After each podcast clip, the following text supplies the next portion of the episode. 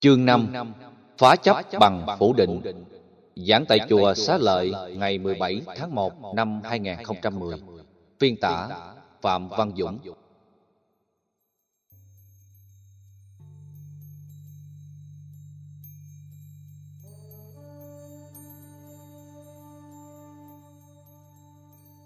Một lớn. Phủ định là phương tiện. Trong các chương trước, trí tuệ Bát Nhã đã cho ta phương pháp quán chiếu tánh không để buông bỏ các chấp trước vào cái tôi và thực tại. Hai thực tại này thu nhiếp hết mọi thực tại. Trong chương 5 này, ta nghiên cứu và ứng dụng tuệ giác Bát Nhã để tiếp tục buông bỏ mọi chấp trước vào thực tại bằng phương pháp quán chiếu phủ định.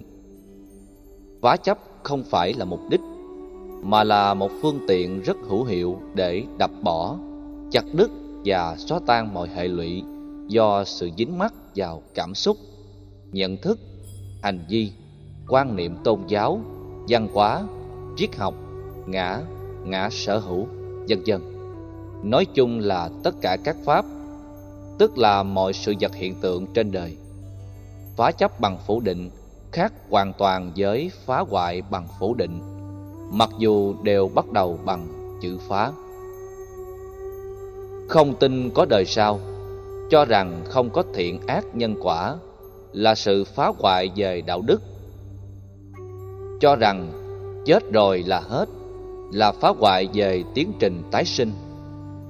Cho rằng Thượng Đế sinh ra muôn loài và con người, là phá hoại nỗ lực vươn lên của con người, vì buộc mọi người phải chấp nhận số phận an bài. Không biết một vấn đề gì đó cũng dẫn đến thái độ phủ định, đó là phá hoại hiện hữu của thực tại. Phủ định những gì gắn liền với hiện thực là việc dễ làm nhất, để không thừa nhận sự hiện hữu của nó là sự thật. Trong khi đó, chứng minh bằng khẳng định lại đòi hỏi nhiều nỗ lực về tri thức, phương pháp và nghệ thuật giải trình. Phương pháp này đòi hỏi rất nhiều sự đầu tư trí óc. Trước đây cũng như hiện nay, cũng có rất nhiều người cho rằng chết là hết, và không tin rằng có cảnh giới trung gian như Đức Phật đã nói.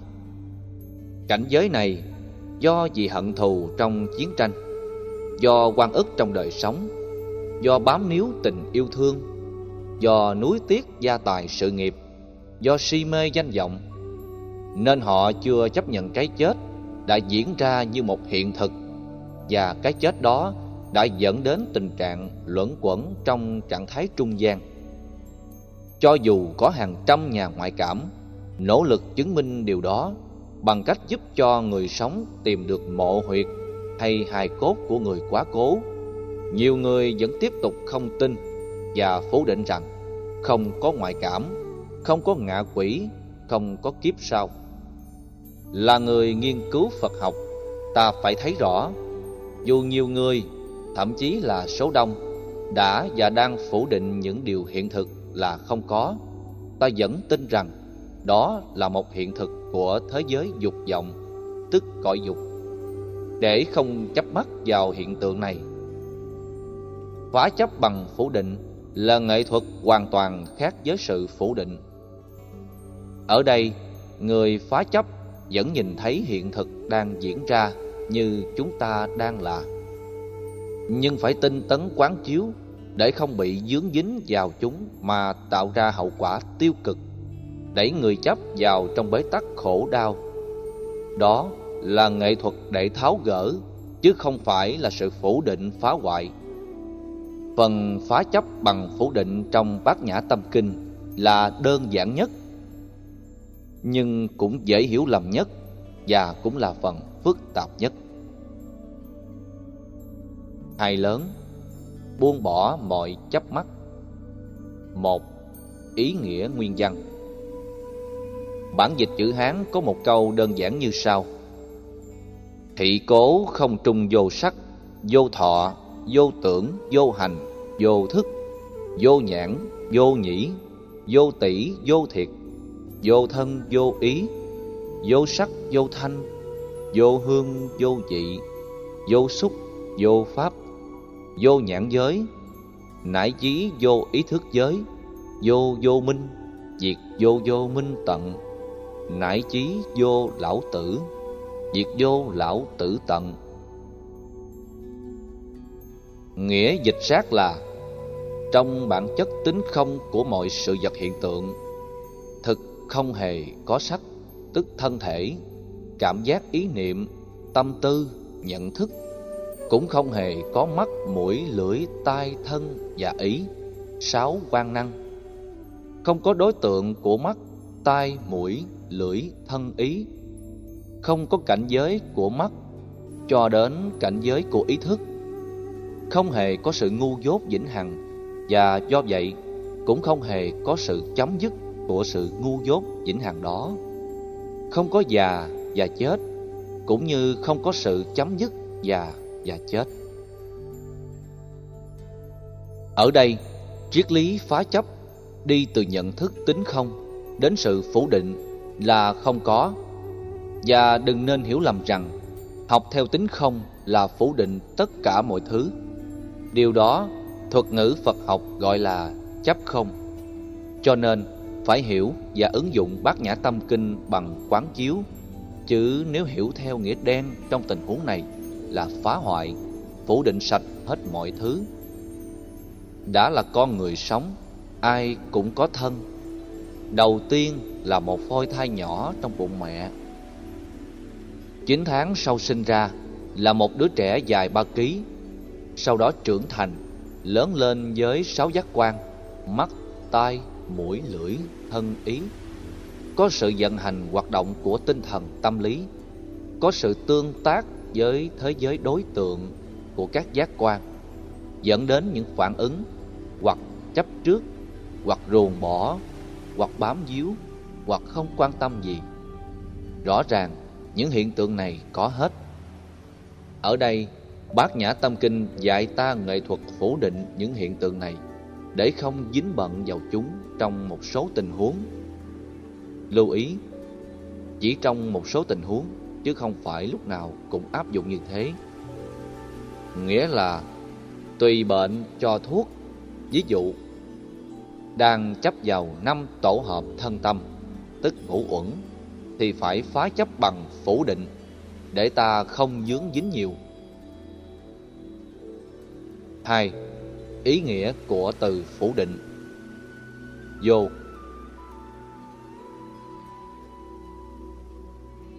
Phá chấp bằng phủ định là con dao hai lưỡi. Nếu sử dụng đúng, ta thoát khỏi sự rối bời của chấp trước. Nếu sử dụng sai, sẽ dẫn đến nhiều hậu quả nghiêm trọng, đó là phá nhân quả. Những người vô thần không tin vào đời sau, cho rằng sau khi chết, rõ ràng là không còn mắt, mũi, lưỡi, thân, tai, ý. Đó là sự chấp rất nguy hiểm về đạo đức. Có nhiều trường hợp ngoại lệ, có thể do giáo dục, do lương tâm, do kinh nghiệm bản thân, do lý tưởng cuộc sống, do tấm lòng rộng lượng. Nhiều người tuy không tin có đời sau, vẫn trở thành những người tốt trong phần lớn các hoàn cảnh.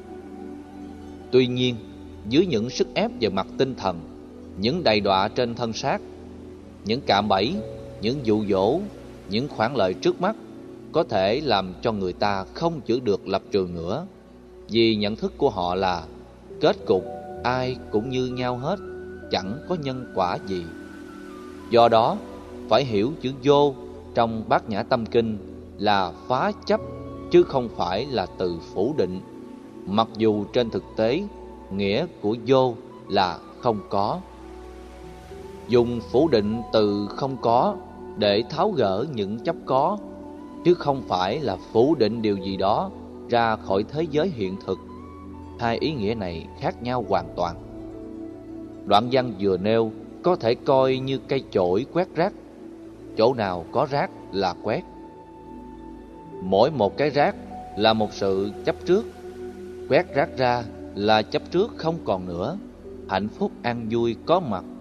Quét phiền não, quét nhiễm ô, quét trần cấu, quét khổ đau, điều cuối cùng còn lại là chân tâm thường trú, thể tánh tịnh minh, sự thanh tịnh và thông dong tự tại. 3. Nhu cầu buông bỏ mọi chấp mắc. Sự chấp trước, chấp thủ, tức là dính mắc, bao giờ cũng nhiều hơn tổng số các thực tại cá thể và tổng thể đang là. Bởi vì một tổng thể cá thể có thể được tiếp cận từ nhiều góc độ khác nhau trong quá khứ, hiện tại và tương lai. Cứ hai người gặp nhau là có 4 nhân vật hiện diện. Hai người như hai thực tại đang là, và hai người là phóng ảnh âm thức khi người này nhìn về người kia. Một lớp học có một thầy và 20 học trò là có đến 441 nhân vật hiện diện. 21 người như 21 thực tại đang là, 20 phóng ảnh ông thầy trong tâm thức từng người trong 20 học viên, 20 phóng ảnh học viên trong tâm thức ông thầy. Cuối cùng có 19 phóng ảnh bạn học trong tâm thức mỗi học viên, làm thành con số 19 phóng ảnh nhân cho 20 học viên bằng 380 nhân vật. Nếu có thêm một tình huống tranh cãi nữa xen vào, ta sẽ thấy xuất hiện đến biết bao nhiêu điều chớp mắt. 100.000 người biệt lập nhau, cùng nhìn vào chỉ một hiện thực, là có 100.000 quan điểm khác nhau. Cho nên, sự dính mắc chấp trước cũng vì thế mà tăng trưởng. Do đó, buông bỏ chấp trước bằng phá chấp phủ định để giúp ta điều chỉnh lại, quân bình lại những thứ dư thừa không cần thiết. Trong kinh điển Pali, hành động phá chấp khác với phá hoại được hiểu hình ảnh bằng tước bẹ chuối. Tách một bẹ chuối lại có một bẹ chuối tiếp theo cho đến cuối cùng, không có cái lỗi nào hết. Điều đó được gọi là vô ngã, và hình ảnh này cũng được sử dụng để chỉ ra cho mọi sự vật và hiện tượng của cuộc đời, từ vật lý cho đến tâm lý, từ cái to nhất cho đến cái nhỏ nhất. Không có cái nào có tự thể trong tự thân của chúng. Chúng phải được nối kết bằng nhiều yếu tố khác, và trong đó không có cái lỗi hữu ngã, nghĩa là không có cái lỗi có tự tính tự thân. Áp dụng công thức này để phá chấp, ta thấy ngã và pháp không còn là chướng ngại vật nữa. Cả hai chỉ còn tồn tại như những con lật đật được cảm xúc, thái độ, nhận thức, hành vi, thói quen, văn hóa, tôn giáo, triết học, chính trị, vân vân. Giật dây chúng ta theo mọi phương hướng, nhưng chỉ trong một thời gian chứ không phải vĩnh hằng. Và rồi ta sẽ nhận diện được đâu là đúng, đâu là sai, đâu là nên, đâu là không nên. Cuối cùng ta quay trở về với điểm an toàn nhất. Ngài Huệ Năng khi giác ngộ được tuệ giác, như Phật tính đang nằm ngủ quên trở thành giác ngộ, đã phát biểu một câu rất chí lý: bản lai vô nhất vật. Từ xưa đến nay chưa từng có loại sự vật có bản thể vĩnh hằng. Chấp trước bám lên vật A, B, C nên được rũ bỏ, giống như ta tách bẹ chuối. Thiền sư Huyền Quang của Việt Nam phát biểu một câu rất hay: có thì có tựa mảy may, không thì cả thế gian này đều không. Có không đáy nguyệt dòng sông, cho hay có không không là gì. Nguyên văn chữ Hán như sau: trước hữu trần sa hữu, di không nhất thiết không, hữu không như thủy nguyệt, vật trước hữu không không. Chấp điều gì cũng có hại hết. Chấp không sẽ dẫn đến nhiều điều nguy hại, phá vỡ đạo đức. Chấp có nhiều quá sẽ trở thành ngay ngay sổ thẳng, cứng nhắc cứng đơ, sự việc gì cũng trở ngại, cái gì cũng căng thẳng, làm quan trọng quá, cường điệu quá vấn đề, trong khi bản chất thực tại không đến mức như thế. Chấp có hay chấp không là hai thái cực. Trong bài kệ vừa nêu, chữ không là sanyata, khác với chữ vô, chữ bất, chữ phi. Phần lớn ba từ ngữ này mang tính phủ định. Ba loại này có ý nghĩa hoàn toàn khác với chữ không, là rỗng không nhưng vẫn có.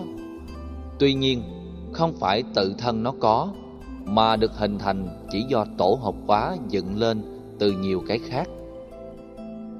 Bài thơ của Thiền sư Huyền Quang sâu sắc như nội dung của Bát Nhã Tâm Kinh, dạy chúng ta từ nhận thức tánh không, tức không thực thể trong mọi sự vật hiện tượng, dẫn đến buông bỏ mọi chấp trước bằng nghệ thuật phủ định có dụng ý. Nói cách khác, nhu cầu buông bỏ chấp trước là thiết yếu nếu ta biết quan tâm về hạnh phúc của bản thân mình và những người thân, người thương nói chung.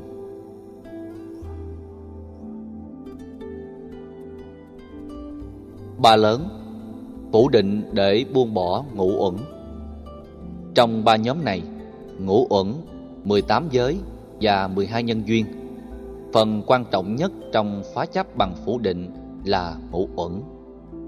Chỉ duy nhất có một thân thể sống này mà có hàng vạn, hàng nghìn cái chấp về nó, liên hệ đến nó, sở hữu của nó như chấp thân thể, cảm giác, ý niệm, tâm tư, nhận thức, chấp những sở hữu tài sản, danh vọng, địa vị, chức tước, chấp những cái liên hệ dây mơ rễ má đến nó một cách gián tiếp hay trực tiếp. Việt Nam có câu: thương người thương cả đường đi, ghét người ghét cả tông chi họ hàng. Cái chấp trong thương và ghét tạo cho chúng ta tính cách liên đới và phức tạp, hơn nữa là lôi kéo, liên minh. Thương một người nào đó là thương hết tất cả họ hàng người đó, dù không cần biết có đáng thương hay không, điều nối kết đó có đáng nối kết hay không, theo tiêu chuẩn an vui hạnh phúc, lợi mình, lợi người. Và ghét ai thì ghét cả đường đi lối về của người kia, con vật người đó xài, quần áo người đó mặc, màu sắc người đó thích, những sở hữu người đó sử dụng và mối tương quan của người đó với những người khác. Ghét luôn cả người nào bên vực cho người đó, cho dù người bên vực là cha, mẹ hay con cái của mình. Trạng thái tâm lý này rất cực đoan và tạo ra một mắt xích dây chuyền. Hệ quả là mọi rắc rối khổ não từ đó phát sinh. Khi phá chấp năm uẩn bằng phủ định rằng không có sắc, thọ, tưởng, hành, thức, không có nghĩa là phủ định không có thân thể này, sự sống này, mà vẫn thừa nhận nó, bởi vì mục đích của việc phủ định là để buông bỏ mọi chấp mắc thuộc về thân thể, chứ không phải để hủy hoại sự sống vô cùng quý giá này. Một nhỏ, phủ định để buông bỏ sắc uẩn. Khi nỗi khổ niềm đau xuất hiện với tấm thân sắc uẩn, ta phải quán chiếu thân không phải là một thực thể, cho nên thân có mà như không. Do đó, không dạy gì để khổ đau bám trên thân này. Ví dụ, ta quán thân thể này như đã chết, người chết không biết khổ, cho nên khổ bị chôn vùi theo cái chết. Đó là phá chấp thân bằng phủ định thân.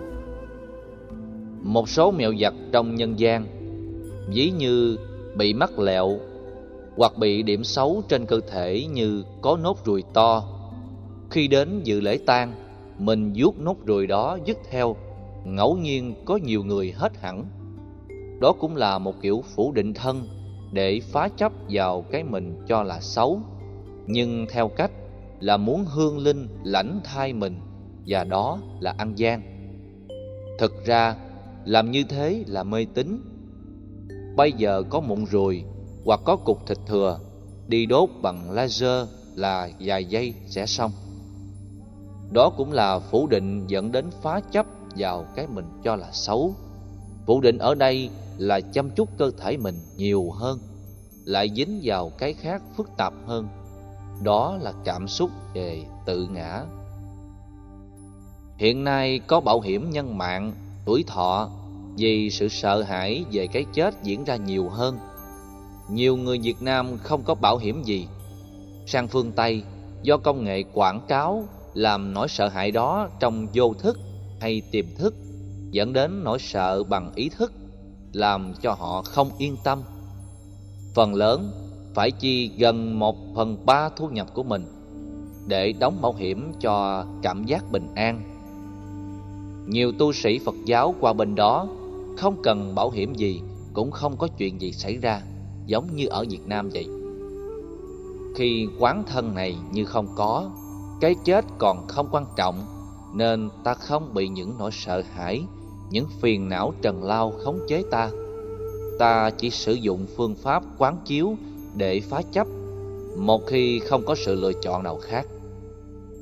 Trong thực tế, nền văn hóa phương Tây đã thiết chế nên chuẩn mực như thế, nếu ta không tuân thủ cũng không được.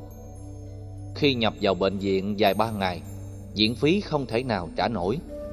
Do nền văn hóa như thế, dễ dẫn đến hệ lụy chấp trước vào tấm thân và quán vô sắc, tức không có thân thể này, để chúng ta bớt hệ lụy về thân thể, chứ không phải là phủ định thân thể hay phủ định chuẩn mực xã hội.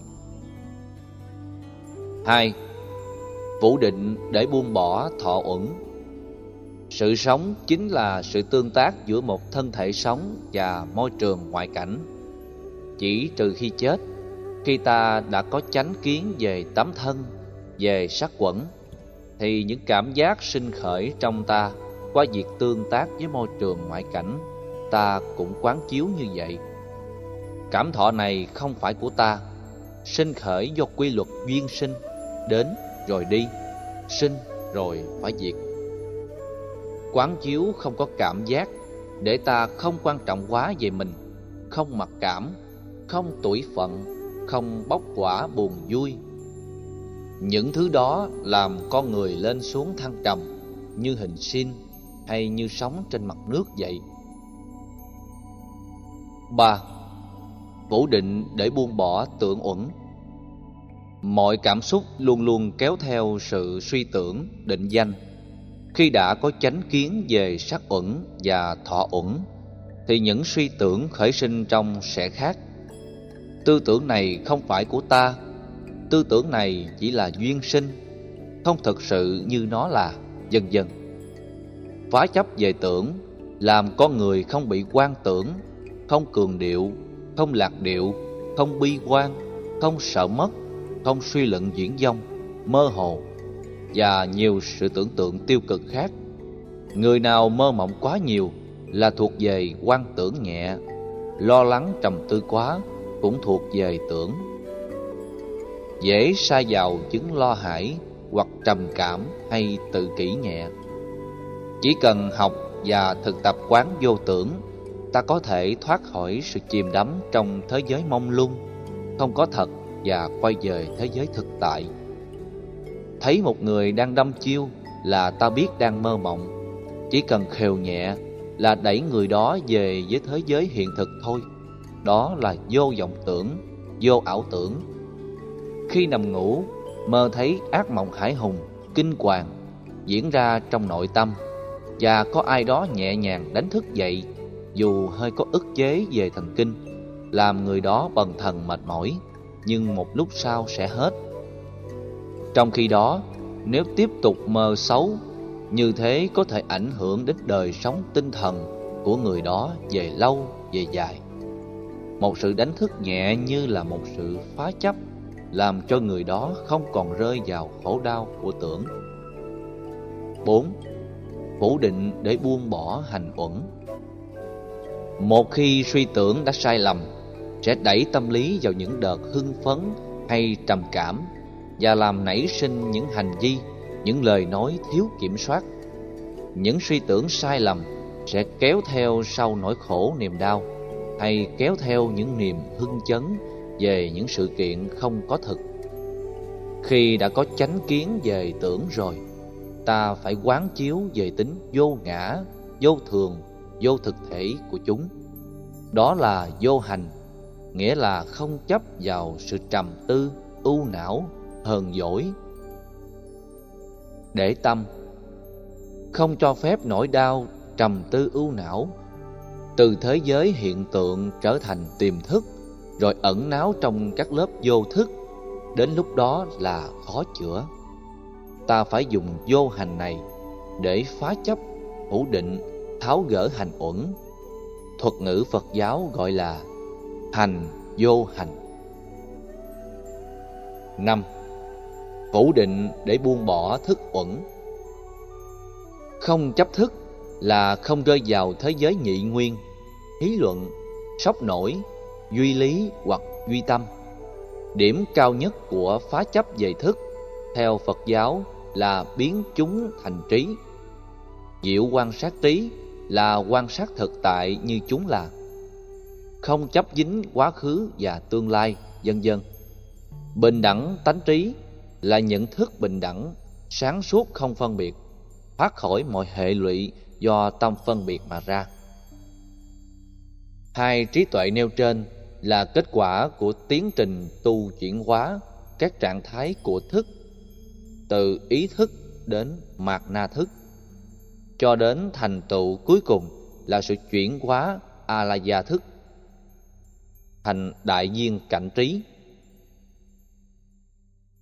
Thức mang lại nhiều hệ lụy, nhưng không có nó thì các giác quan không phát huy được chức năng. Bám vào thức nhiều quá thì mang lại nhiều khổ lụy. Ví như chấp vào nhãn thức thì khổ lụy từ nhãn thức, chấp vào lỗ tai thì sẽ bị âm thanh làm phiền não hoặc là vui tạm thời. Có câu những điều nghe thấy mà đau đớn lòng là một ví dụ.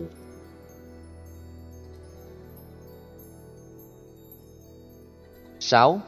Kết luận về sự chấp ngũ uẩn. Chấp vào năm uẩn là rắc rối, vì năm uẩn vừa là hạnh phúc và cũng là khổ đau. Trong đó, hạnh phúc liên hệ đến thân nhiều, cũng liên hệ đến cảm xúc, ý niệm, tâm tư, nhận thức, và khổ đau cũng liên hệ năm uẩn tương tự. Trong tâm lý học, hiện tượng chấp vào năm uẩn được gọi là quy ngã, egocentric, mà mọi hành vi ứng xử đều nhất mực lấy hệ quy chiếu chủ quan cá nhân làm hệ chuẩn mực duy nhất để áp đặt lên thế giới. Cho nên, dùng phủ định để phá chấp năm uẩn thân tâm là nhằm làm cho nỗi đau trở thành không, và ta sẽ vượt qua được trạng thái vướng dính vào trầm luân, tái phục hồi trạng thái an lạc, thanh tịnh trong tâm hồn. Vì vậy, trong ba nhóm cần buông bỏ, nhóm năm uẩn là ưu tiên số 1.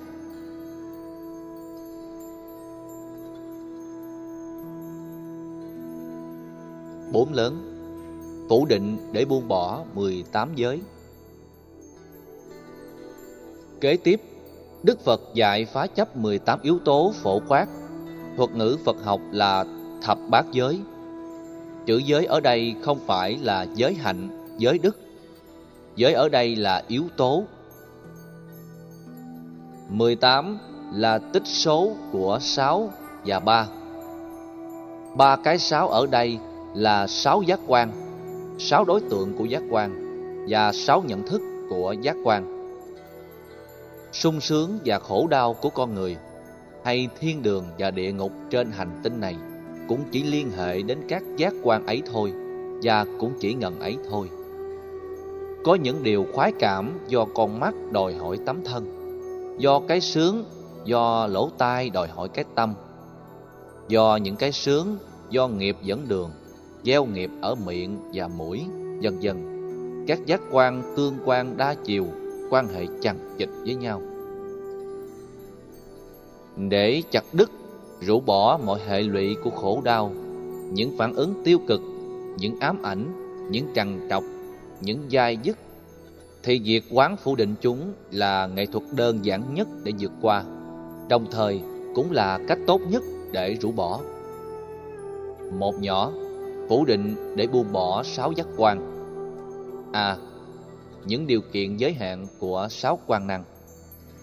Các giác quan luôn có giới hạn của nó. Tầm nhìn con mắt luôn trong một phạm vi nhất định. Mắt con người không thể nào nhìn quá bước sóng ánh sáng. Trong phạm vi bước ánh sáng thì ta mới nhìn thấy, bằng không có mắt cũng không thể nhìn thấy. Nếu so sánh với các loài động vật thì các giác quan của loài người có khi hơn, có khi thua, vì điều kiện tính của hệ sinh học nhằm mục đích sinh tồn của từng chủng loại. Mắt của con người không tinh bằng mắt mèo, cọp hay chim cú, nhưng lại phân biệt được màu sắc. Tai của con người không thể bằng tai dơi, nhưng hơn hẳn tai rắn. Mũi con người không thể nhạy bén bằng mũi chó, nhưng lại hơn hẳn loài cá. Lưỡi, da cũng thế. Chỉ riêng khối não, con người hơn hẳn các loài vật khác trong việc xử lý khối thông tin từ các giác quan, nhưng cũng có những xử lý kém hơn nhiều so với một số sinh vật khác, như tìm phương hướng trong không gian, trong lòng đại dương hoặc trong lòng đất. Thấy như thế, ta không cường điệu quá những thông tin đến từ các giác quan và mở ra một hướng đúng là nhận thức rằng các giác quan chỉ đóng vai trò là chức năng thu nhận thông tin theo những điều kiện giới hạn nhất định của hệ sinh học.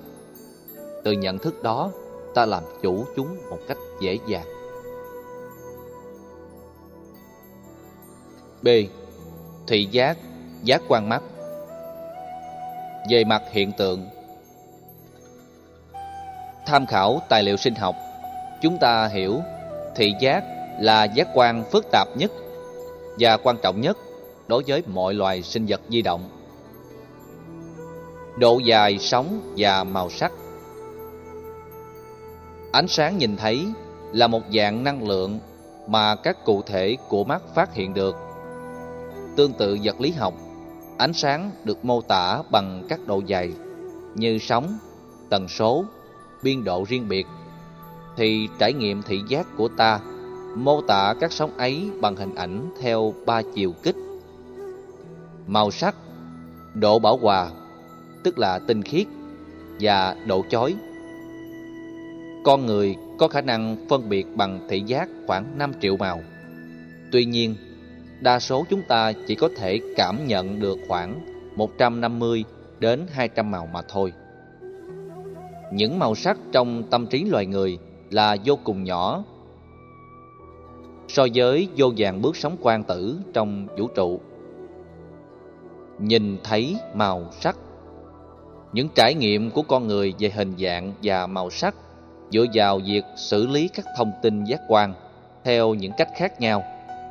Đối với con người, các vật thể và tia sáng dường như được tô lên nhiều màu sắc kỳ diệu, nhưng thật ra màu sắc không hề tồn tại trong các vật ta thấy. Màu sắc chỉ tồn tại trong tâm trí thôi. Tuy nhiên, không phải mọi người đều có trải nghiệm màu sắc như nhau. Một số người thiếu đi khả năng nhận biết màu sắc.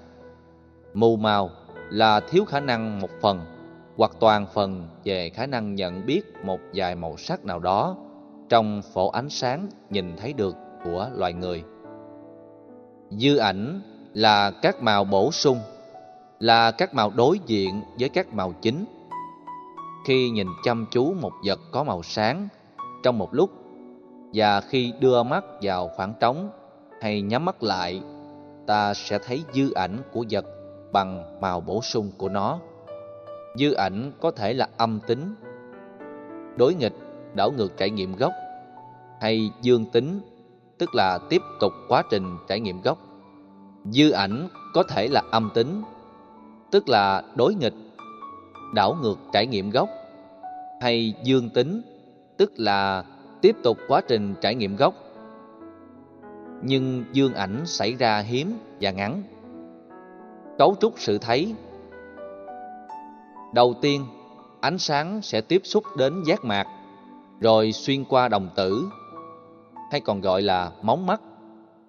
Móng mắt kiểm soát lượng ánh sáng, sau đó xuyên qua thủy tinh để co giãn điều chỉnh tiêu điểm, và đến võng mạc. Võng mạc là một cấu trúc nhiều lớp, bao gồm 5 loại nơ rong đang xen nhau. 1. Thụ thể hình que và hình nón.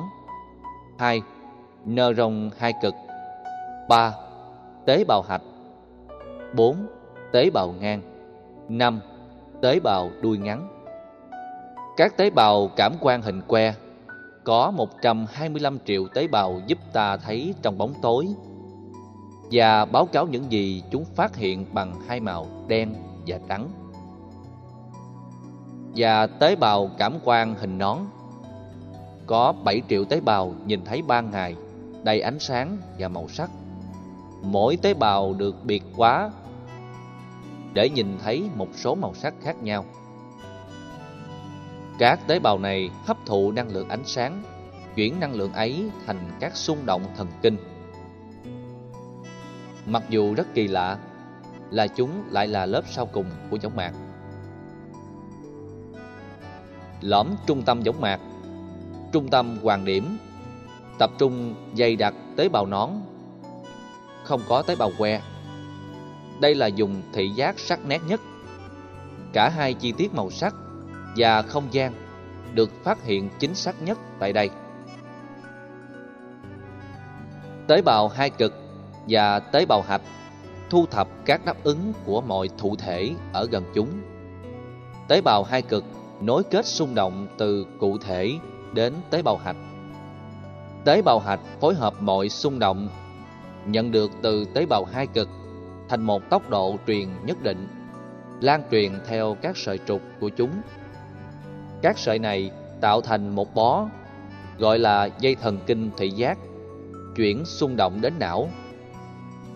Điểm thoát ra khỏi mắt gọi là điểm mù, nhưng thị trường của hai mắt bù trừ điểm mù cho nhau. Ở phía sau não có một vùng riêng biệt nằm tại vỏ não, vùng chẩm xử lý xung động thần kinh từ hai mắt đến, gọi là vỏ não thị giác nguyên thủy. Tại đây, não nhìn thấu cái mà mắt thu thập được. Các sợi trục kết thành bó của tế bào hạch tạo thành dây thần kinh thị giác, trước hết dẫn đến đáy não. Tại đây, chúng cùng đi đến chéo thị giác có hình dấu X. 1/2 bó bắt chéo sang phía bên kia để về phía sau của não. Tiếp theo, xung động được chia ra giữa hai gai. Một gai được gọi là LGN, Lateral Geniculate Nucleus, có chức năng nhận biết kiểu dáng, và một gai được gọi là SC, Superior Colliculus, có chức năng nhận biết vị trí. Ta nhìn bằng mắt nhưng ta thấy bằng não. Tiếp cận bát nhã. Cái thấy của đôi mắt như thế nên rõ ràng là không thực thể. Khi ta nói không có con mắt, trong thực tế mắt vẫn tồn tại. Mục đích của việc phủ nhận con mắt để rũ bỏ mọi so đo, bì kè, tị hiềm, không còn phân biệt. Vì tâm lý so đo, bì kè, phân biệt sẽ dẫn đến nhiều hệ lụy tiêu cực trong tâm lý. Ra ngoài đường thấy người ta ăn mặc đẹp trong khi mình lại nghèo quá, tâm so bì này dẫn đến tình trạng là ta muốn được điều như thế. Do vậy, dễ dẫn đến con đường làm mọi phương tiện để đạt được điều ham muốn, bất luận khía cạnh luật pháp và đạo đức. Tâm so bì đó vẫn tiếp tục leo thang và dẫn dắt con người đến chỗ chẳng biết mình đang ở chỗ nào, và những người có phước giàu sang nằm ở chỗ nào mà cứ luôn luôn sánh mình với những người đó, cuối cùng dấn thân vào con đường tội lỗi, còn người ta ngày càng tiến triển trên con đường phước báo. Trong tình huống mà những điều mắt thấy, dù có mang lại những trạng thái tâm lý đam mê, thích thú hay ghét bỏ, thì tốt hơn hãy nghĩ ta không có con mắt, có thấy mà giống như không thấy, để lòng tham hay sân không nổi lên. Đó là sự phá chấp những lỗi lầm hay những rắc rối liên hệ đến con mắt bằng cách phủ định. Sống trong xã hội, có những điều xấu xa xảy ra trước mắt Nhiều khi ta phải giả vờ như không nhìn thấy. Biết quá nhiều về những xấu xa của người khác có thể mang nhiều hệ lụy trên cuộc đời. Đây là sự phá chấp và không phải là thái độ hèn nhát, sợ hãi. Hãy xét kỹ bối cảnh của xã hội để thấu rõ nguyên nhân và điều kiện làm phát sinh những hiện tượng xấu xa trước, rồi hãy có hành vi thích hợp. Vấn đề là ta không đồng tình với điều xấu xa và không khởi lên tâm trạng thù ghét, bất mãn con người xấu và hiện tượng xấu là tâm được an lạc rồi. Vì cái thấy là điều quan trọng nhất của sinh vật di động, nên quán không có con mắt để không tạo ra những nghiệp sinh khởi từ con mắt. Vì cái thấy của con người trong nhiều trường hợp là sai lầm, phiến diện. Mấy hôm trước, báo công an đăng tin rất đau lòng. Một thiếu nữ khoảng ngoài 20 tuổi, con gái cưng của một chủ tiệm vàng, xưa là sinh viên đại học năm thứ ba, đã từng là hoa khôi của trường. Có một anh lớn hơn vài tuổi lừa đảo cô bằng cách rất tinh vi. Anh ta mượn tiền của bà con, sáng đến tiệm vàng đó, chọn đúng cô gái để mua 2 lượng vàng và nói những lời rất dễ thương, lịch sự, làm cô này có thiện cảm. Sau đó, anh ta đến một tiệm vàng khác bán đi, lỗ vài nghìn, và buổi chiều lại đến tiệm vàng của cô gái này mua 2 lượng vàng khác từ chính cô gái đó. Làm liên tục như thế trong 30 ngày. Cô này có cảm giác anh ta rất đổi giàu có, ít nhất trong tay đã có 60 lượng vàng. Người đẹp trai, ăn nói dễ thương, lịch sự hoạt bát, làm sao không thương được. Nên cô đem lòng yêu thương, dẫu cha mẹ ngăn cản thế nào đi nữa. Cuối cùng cô cuốn gói đi theo gã sở khanh này. 10 mấy năm sau đó, hai vợ chồng nhà này chẳng có nghề nghiệp, tài sản gì cả, chuyên nghề lừa đảo, nghiện ngập ma túy, giật dọc, cướp bóc đủ thứ. Cuối cùng, anh ta bị bắt và đã bị tuyên án là 15 năm tù, hư cả cuộc đời của cô gái. Anh chàng lừa đảo đã nhử những người có tâm tham bằng con mắt. Sáng mua 2, chiều mua 2, 30 ngày là 120 cây. Lấy được ông chồng như thế thì khỏi lo, không ngờ hư cả cuộc đời. Do đó, trong đời sống đôi lúc ta phải quán là tôi không có con mắt để rũ bỏ những cám dỗ của tham sân si. Lâu lâu có con mắt, ta phải giả vờ như không thấy để nhẹ thở với chính mình và nhẹ thở với người. Thấy nhiều quá mà không biết quán, mệt lắm, rất dễ sinh tâm tiêu cực. Trong tình huống ta không còn sự lựa chọn nào khác thì hãy hoan hỷ làm quen với nó, nhưng không đồng lõa hay dướng mắt với nó. Đây là một nghệ thuật rũ bỏ nỗi đau khi ta không có sự lựa chọn khác. Thính giác, giác quan tài. Về mặt hiện tượng, theo sinh học, thính giác cung cấp thông tin xác thực về không gian trên những khoảng cách trải rộng, nhất là sự định hướng về các sự kiện xảy ra ở xa, bởi vì ta thường nghe trước khi thấy. Vai trò tối quan trọng của thính giác loài người là sự giao lưu về ngôn ngữ. Ackerman năm 1990 đã nói, thế giới vẫn có thể dễ hiểu đối với người thiếu đi tai hay chân, vẫn dễ hiểu đối với người không có mũi, vẫn dễ hiểu đối với người mù. Nhưng nếu mất đi thính giác, một sợi dây liên lạc tối quan trọng tan biến, thì bạn mất đi cái logic của cuộc đời. Bạn trở nên bị cắt đứt khỏi sự giao lưu của xã hội thường ngày với thế giới. Tính chất vật lý của âm thanh là một loại năng lượng được truyền đi trên nền của vật chất dưới dạng sóng hình sin, do sự thay đổi năng lượng theo không gian và thời gian. Thuộc tính của âm thanh là tần số và biên độ. Đa số âm thanh mà ta nghe được là những tổ hợp của các đơn âm.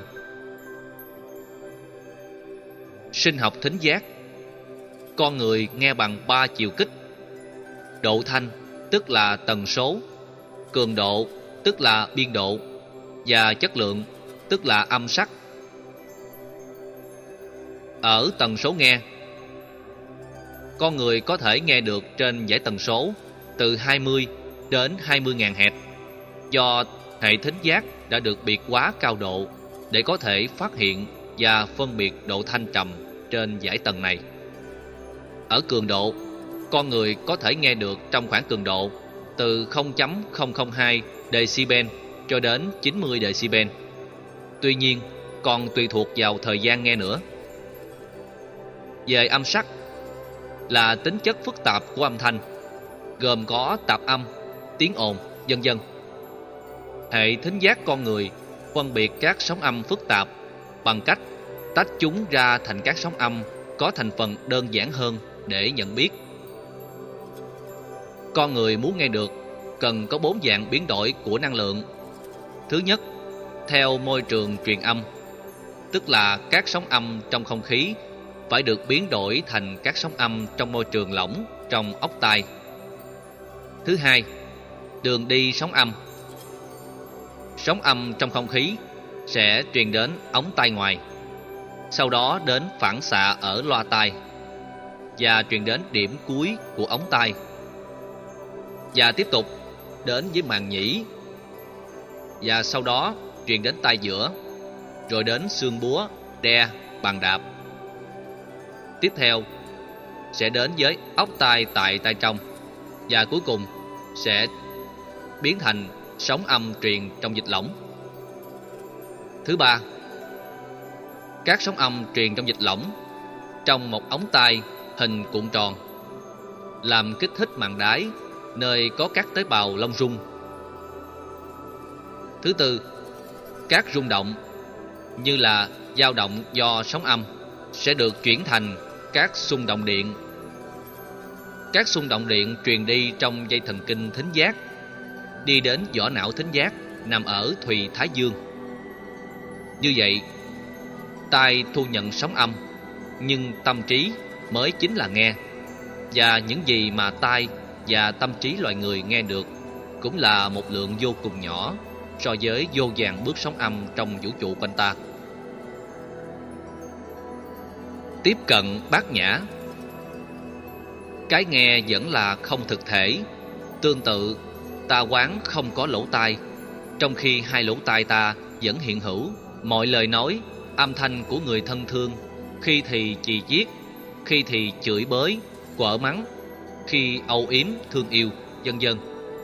Ta nghe rõ mồng một đến độ tâm ta chao đảo những sân hận, ghét bỏ hay thương mến, si mê. Trong trường hợp đó, chỉ cần quán tôi không có hai lỗ tai nên để tâm trí được ngơi nghỉ. Có cặp vợ chồng già sống hạnh phúc trong khoảng 70 năm trên cuộc đời, tức là mỗi người khoảng 90 tuổi. Khi được phỏng vấn về nghệ thuật sống hạnh phúc, với cụ bà, đây là tấm gương để chúng cháu nhiều thế hệ noi theo. Ông cụ nói: dễ lắm. Giai đoạn đầu, bà chửi tôi thì tôi đi ra ngoài tập thể dục, và khi trở vô như thể tôi chưa từng nghe. Còn bây giờ có điện thoại di động để kế bên tai, người kia chửi thì cứ dạ, dạ để đỡ căng thần kinh. Đó là quán không có lỗ tai.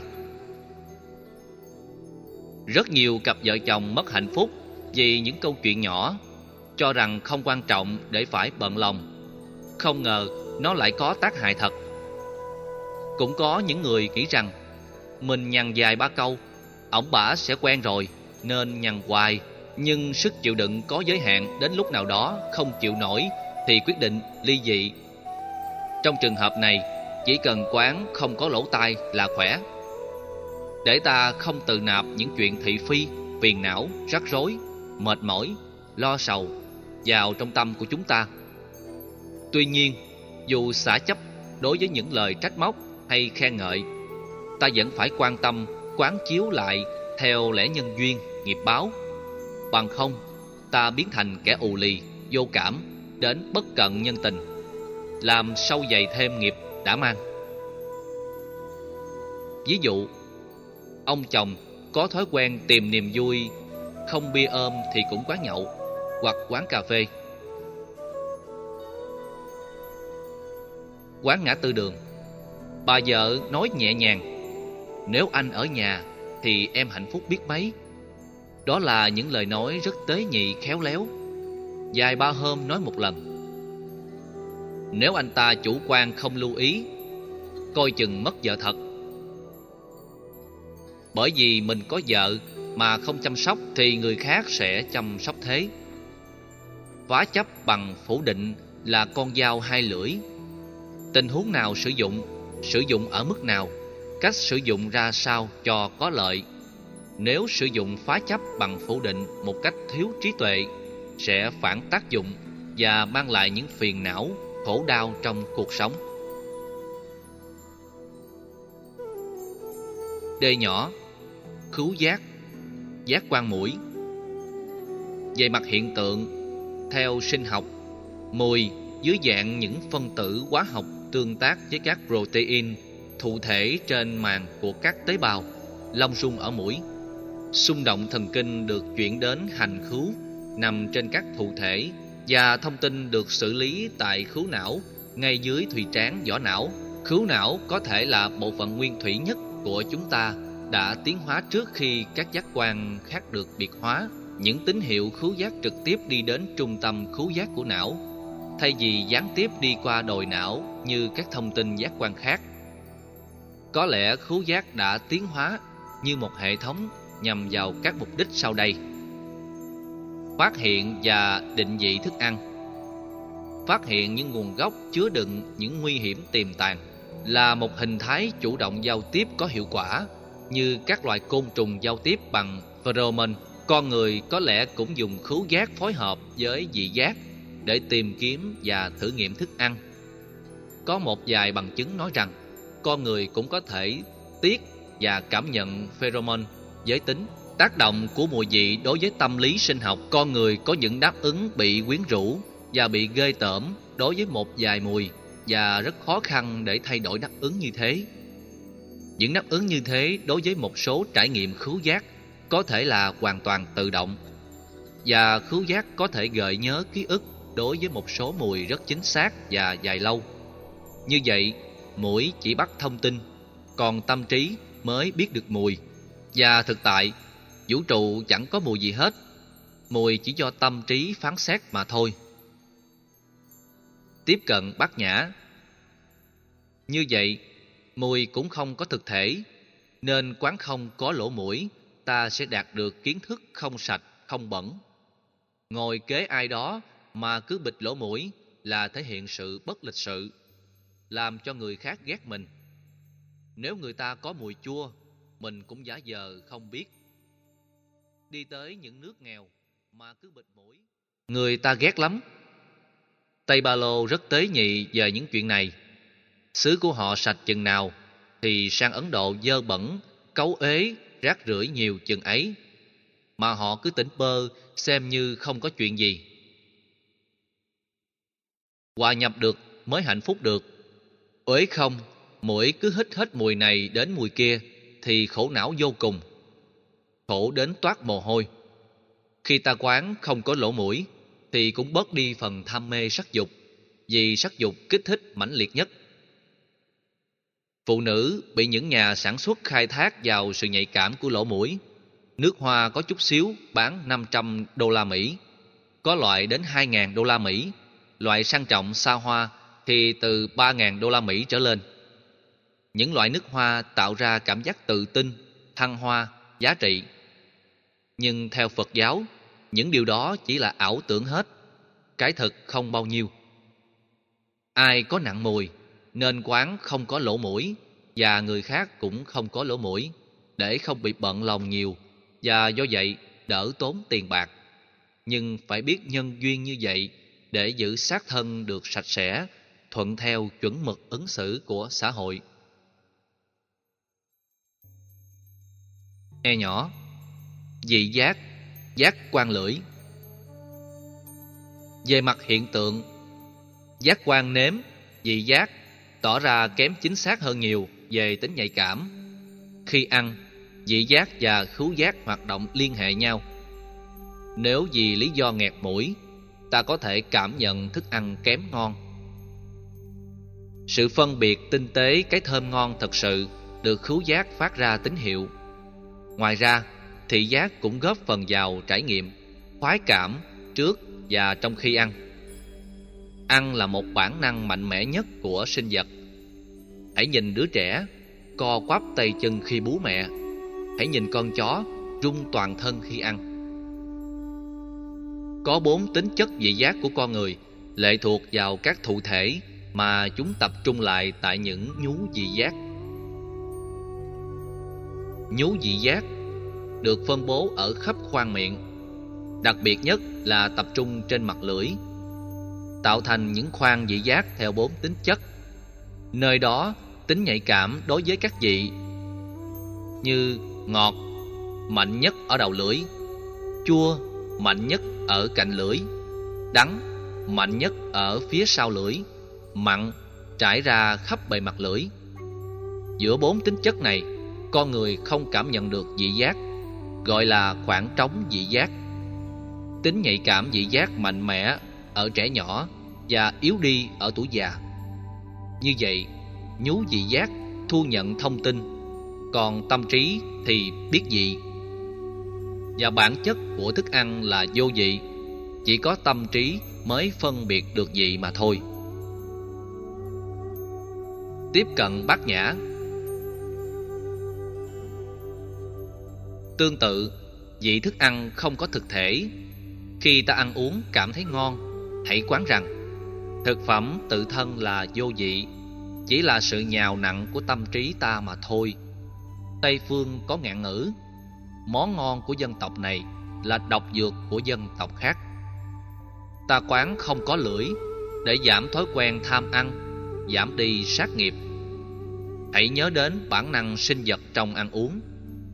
Lưỡi đòi hỏi nhiều thứ lắm, trong khi bao tử chỉ là nơi chứa những thực phẩm mà răng và lưỡi ăn thôi, chứ có hưởng được gì đâu mà phải hoạt động suốt ngày.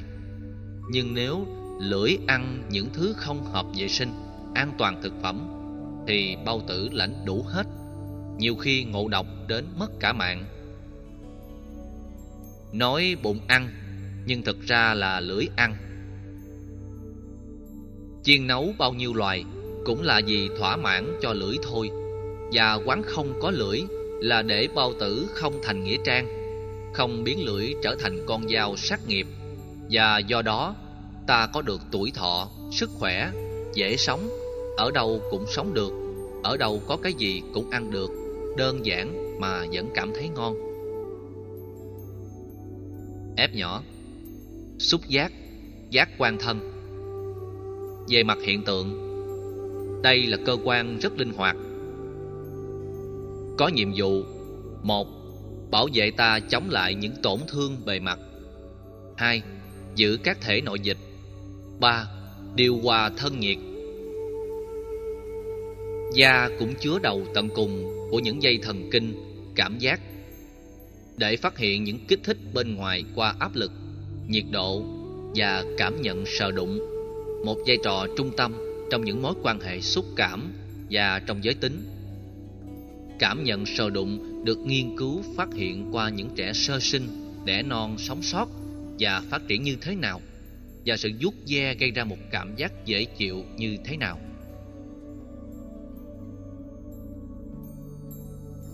Tính nhạy cảm của da tỏ ra mãnh liệt nhất tại những nơi nào mà ta cần nó nhất. Sự phản hồi giác quan này giúp con người hoạt động có hiệu quả trong các động tác toàn bộ cuộc sống. Đau đớn, đó là cảm giác đau tỏ ra rắc rối nhất. Nó có thể dẫn đến trầm nhược hay tự sát. Đau là sự đáp ứng của cơ thể với kích thích từ những tác nhân có hại. Nó là sự đáp ứng phức tạp liên quan đến một tương giác giữa các yếu tố sinh hóa, những xung động thần kinh với các yếu tố, và có khi là văn hóa. Tinh thần và tính khí có thể cũng quan trọng về cường độ bản thân cảm nhận trong việc quyết định mức độ đau. Cảm giác đau là một tín hiệu tự vệ thiết yếu. Nó báo cho ta mối nguy cơ tiềm ẩn. Nó giúp ta tồn tại được trong môi trường bất thuận. Yếu tố đau còn mang những ý nghĩa sau đây. Thứ nhất, khái niệm được con người gắn với trải nghiệm, tức là tính quy ước. Thứ hai, những tập quán chịu ảnh hưởng của văn hóa, tức là thử thách lòng can đảm và sức chịu đựng. Thứ ba, sự hỗ trợ và chú ý của xã hội. Thứ tư, vai trò giới tính do tập nhiễm. Sự thật là cái cách mà ta cảm nhận cái đau, cái cách mà ta truyền đạt cái đau đó như thế nào cho những người khác, cái cách mà ta đáp ứng với đau và điều trị giảm đau, tất cả sẽ bộc lộ trạng thái tâm lý của ta. Đó là cái cách mà ta suy luận về cái đau. Nó không giống như cường độ kích thích đau. Đau không khu trú tại địa điểm nó xuất hiện, mà nó được biết do tâm trí và điều mà ta tri giác, không phải là điều mà ta cảm giác. Tiếp cận Bát Nhã. Khi ta bị đau hay đau vì bệnh tật, ta quán rằng cái đau chỉ do tâm trí tô vẽ, nhào nặn ra để bảo vệ sự sống mà thôi.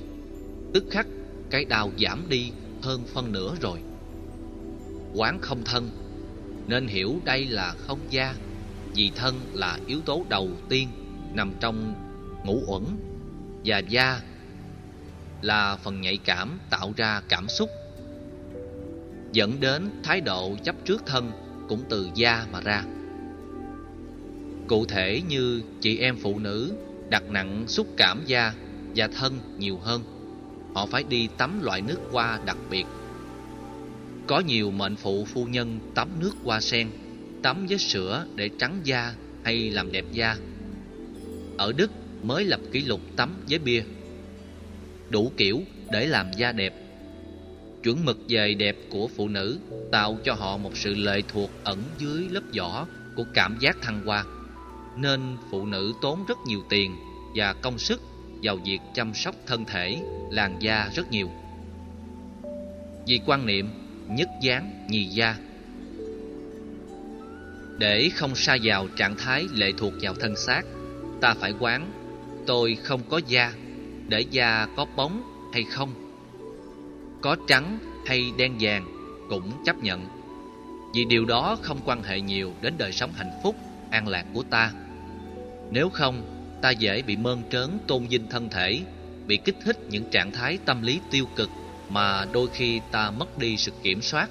Đó là phá chấp về thân bằng phủ định. G nhỏ, giác quan nhận biết, ý. Về mặt hiện tượng, trong tâm lý học, sự nhận biết được gọi là tri giác.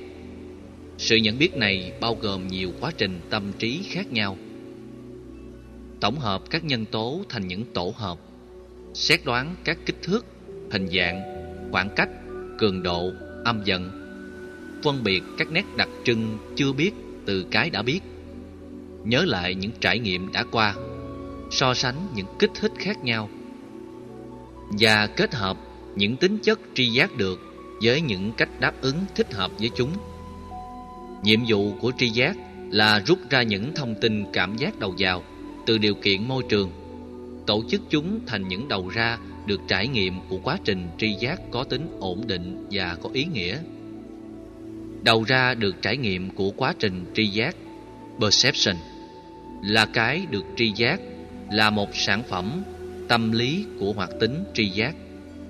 Tri giác phải khám phá ra những nét đặc trưng nào của thế giới là không biến thiên, variant, không cố định và không thay đổi, bằng cách vận dụng những thông tin có biến thiên được, một tác nhân tri giác, perceiver, thu nhập được trong chuyển động.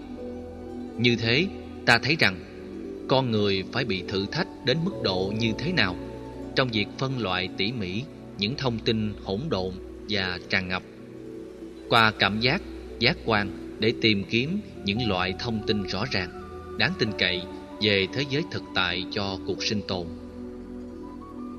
Tóm lại, tri giác là toàn bộ quá trình nắm lấy bản chất của những vật và những sự kiện trong điều kiện môi trường bên ngoài, nhằm cảm giác chúng, hiểu chúng nhận dạng chúng, đặt tên chúng và chuẩn bị để phản ứng lại chúng. Tiếp cận bát nhã. Trong Phật học, tu thế nào để được không có ý, mặc dù ý vẫn hoạt động trong lúc chúng ta ngủ? Chỉ khi bất tỉnh nhân sự, nó mới tạm dừng một thời gian thôi.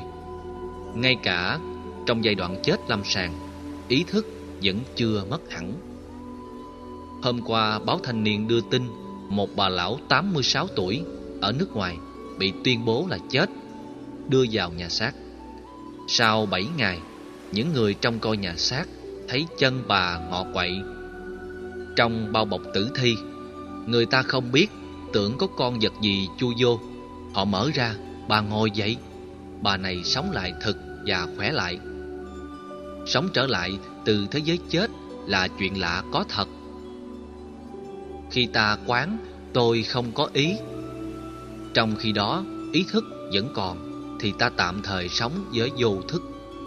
Vô thức trong Phật giáo được hiểu theo nghĩa tích cực là không có tác ý tiêu cực, được gọi là vô niệm. Vô niệm không phải là ta trở nên vô tri, vô giác. Trái lại, ta vẫn có tri giác bình thường, nhưng ta không bị vướng dính vào nó. Nên tất cả những gì liên hệ đến mặt tiêu cực của ý thức không làm chúng ta bị đau khổ. Thuật ngữ Phật giáo gọi là niệm vô niệm. Kết quả cho người quán vô ý đạt được là không có sự loại trừ đối lập, đối kháng, không suy luận sai, không xích mích với ai. Ta dễ dàng bỏ qua những điều xấu với tâm cao thượng. Còn ai xấu thì người đó chịu trách nhiệm, luật pháp trừng trị họ. Còn thoát khỏi luật pháp thì nhân quả sẽ trừng trị họ. Ta không phải làm công việc đó để cho tâm hồn ta được thoải mái. 2. Nhỏ phủ định để buông bỏ 6 đối tượng giác quan. Các đối tượng của giác quan gồm những thực tại mà ta đã cắt lớp trong chương trước.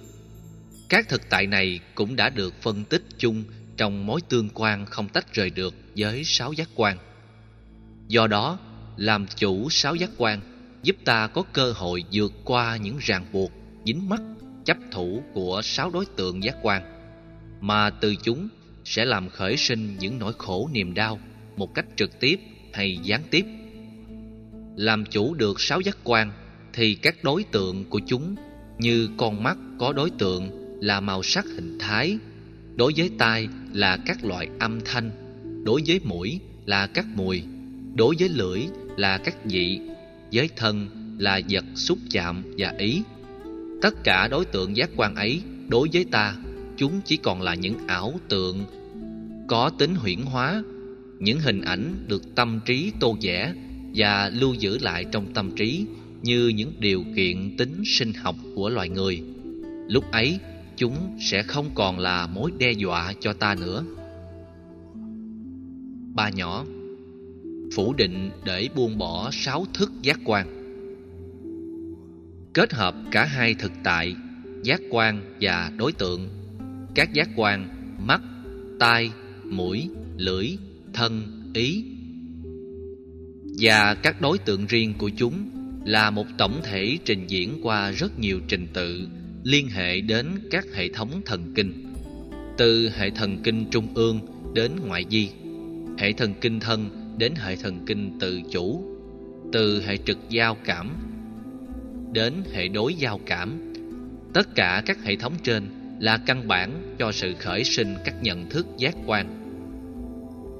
Tất cả nhận thức giác quan ấy đã được xử lý trong từng sát na theo những giới hạn của điều kiện tính sẵn có và tích tập lại những kinh nghiệm trải nghiệm chủ quan về mọi cảm giác, xúc cảm, tư tưởng về các mặt văn hóa, tôn giáo, triết học để xử lý và nhào nặn thành những suy luận chủ quan của bản thân.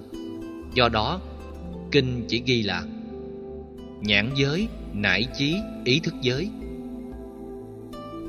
Kinh chỉ nêu lên yếu tố đầu và yếu tố sau cùng thôi, không lặp lại 4 yếu tố giữa, vì đó là chuỗi phản ứng.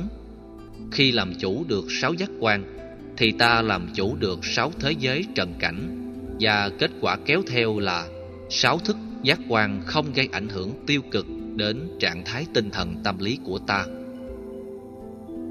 Điều đó không phải là trốn chạy, đào tẩu, chui nhủi chỗ này chỗ kia để không phải thấy, không phải nghe, không phải ngửi, không nếm, không xúc chạm thực tại. Trái lại, ta vẫn biết tất cả, nhưng các nhận thức chủ quan của ta được nằm trong tầm kiểm soát và làm chủ của ta. Cho nên, trong phương pháp phá chấp bằng phủ định về 18 yếu tố, điều quan trọng nhất là tập trung phá chấp về 6 giác quan. Đây là lý do trong bản Sanskrit cũng như trong bản tiếng Hán đều liệt kê 6 giác quan thật đầy đủ, liệt kê 6 đối tượng của chúng cũng đầy đủ, nhưng 6 loại nhận thức thì tỉnh lược lại chỉ 2 đối tượng này thôi. Tổng hợp buông bỏ 5 uẩn và 18 giới là một lộ trình tu tập và thực nghiệm, trải nghiệm buông bỏ ngã và pháp qua diễn trình. Buông bỏ sắc tức là buông bỏ 6 giác quan hay buông bỏ 6 đối tượng, từ đó sẽ buông bỏ 6 cảm xúc như chánh niệm tỉnh giác trong xúc là phòng hộ 6 căn để làm chủ xúc cảm, từ đó buông bỏ 6 thọ như chánh tri kiến để làm chủ cảm thọ, và tiếp theo buông bỏ 6 tưởng như chánh định và chánh tư duy để làm chủ tưởng uẩn, như tưởng vô tưởng, từ đó buông bỏ 3 hành là thân khẩu ý như chánh mạng, chánh nghiệp, chánh ngữ và chánh tinh tấn để hành vô hành làm chủ hành nghiệp, từ đó buông bỏ 3 thức gồm có ý thức, mạt na thức, ai lại gia thức, niệm vô niệm để chuyển 3 thức thành 3 trí. Năm lớn phủ định để buông bỏ chấp trước 12 nhân duyên. Phần kế tiếp là phá chấp sự dính mắc vào 12 nhân duyên, còn được gọi là 12 mắt xích, 12 yếu tố cơ bản của dòng sinh tử. Chúng tương tác nhau làm thành thân phận hay cuộc đời của mỗi con người và các loài động vật hữu tình. Nói cách khác, 12 mắt xích ấy tượng trưng cho diễn trình của cuộc đời mỗi người tất yếu phải trải qua. Khi quán chiếu với tâm không phân biệt, ta cũng biết rằng cuộc đời mỗi người luôn biến thiên và trình hiện trên 12 yếu tố khái quát ấy. Mà nếu khi chỉ bất kỳ một trong 12 yếu tố ấy bị buông bỏ thì đồng nghĩa là 12 yếu tố ấy đồng thời tan rã. Vì thế, tuy vô minh được nêu ra đầu tiên, nhưng không nên hiểu vô minh là yếu tố dẫn khởi mọi thứ trong chuỗi mắt xích, vì ảnh hưởng tiêu cực của vô minh nhiều hơn những yếu tố khác, nên đưa ra trước tiên để mổ xẻ, chứ vô minh dù quan trọng nhưng không phải là nguyên nhân của mọi thứ. 12 mắt xích được phân làm 3 nhóm. Nhóm đầu là những yếu tố thuộc về đời quá khứ, nhóm thứ hai thuộc kiếp sống hiện tại, và nhóm thứ ba thuộc tương lai hay là sự tái sinh. Xét theo nguyên lý nhân duyên, 3 nhóm này làm nhân duyên cho nhau và cũng là nhân quả cho nhau.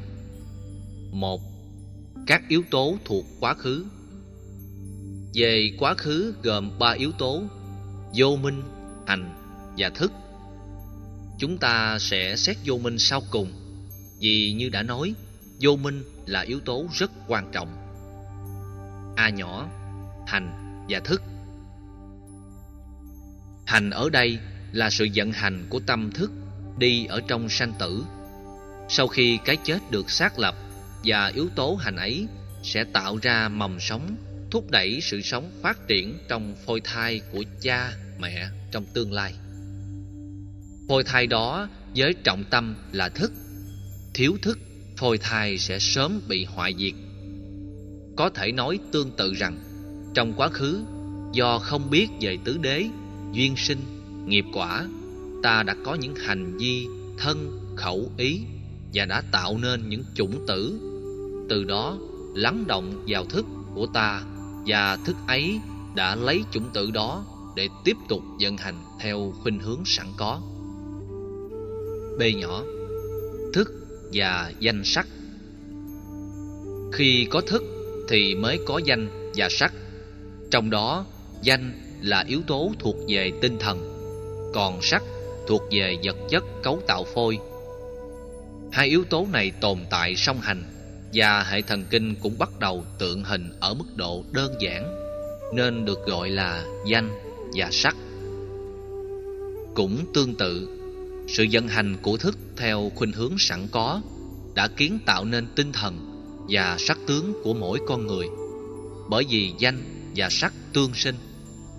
Có câu ví von: tướng tùy tâm sinh và tâm tùy tướng sinh.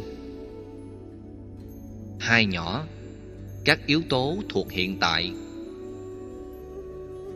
Sau một thời gian từ tháng 4 trở đi, các giác quan được tượng hình rõ rệt hơn và có những chức năng cụ thể được gọi là lục nhập, tức là 6 yếu tố. Thông qua đó, các thông tin từ bên ngoài bắt đầu được cập nhật thông qua phôi hay bào thai của người mẹ. Vì thế nên gọi là lục nhập. Mắt, tai, mũi, lưỡi, thân, ý bắt đầu tượng hình, bắt đầu thấy rõ.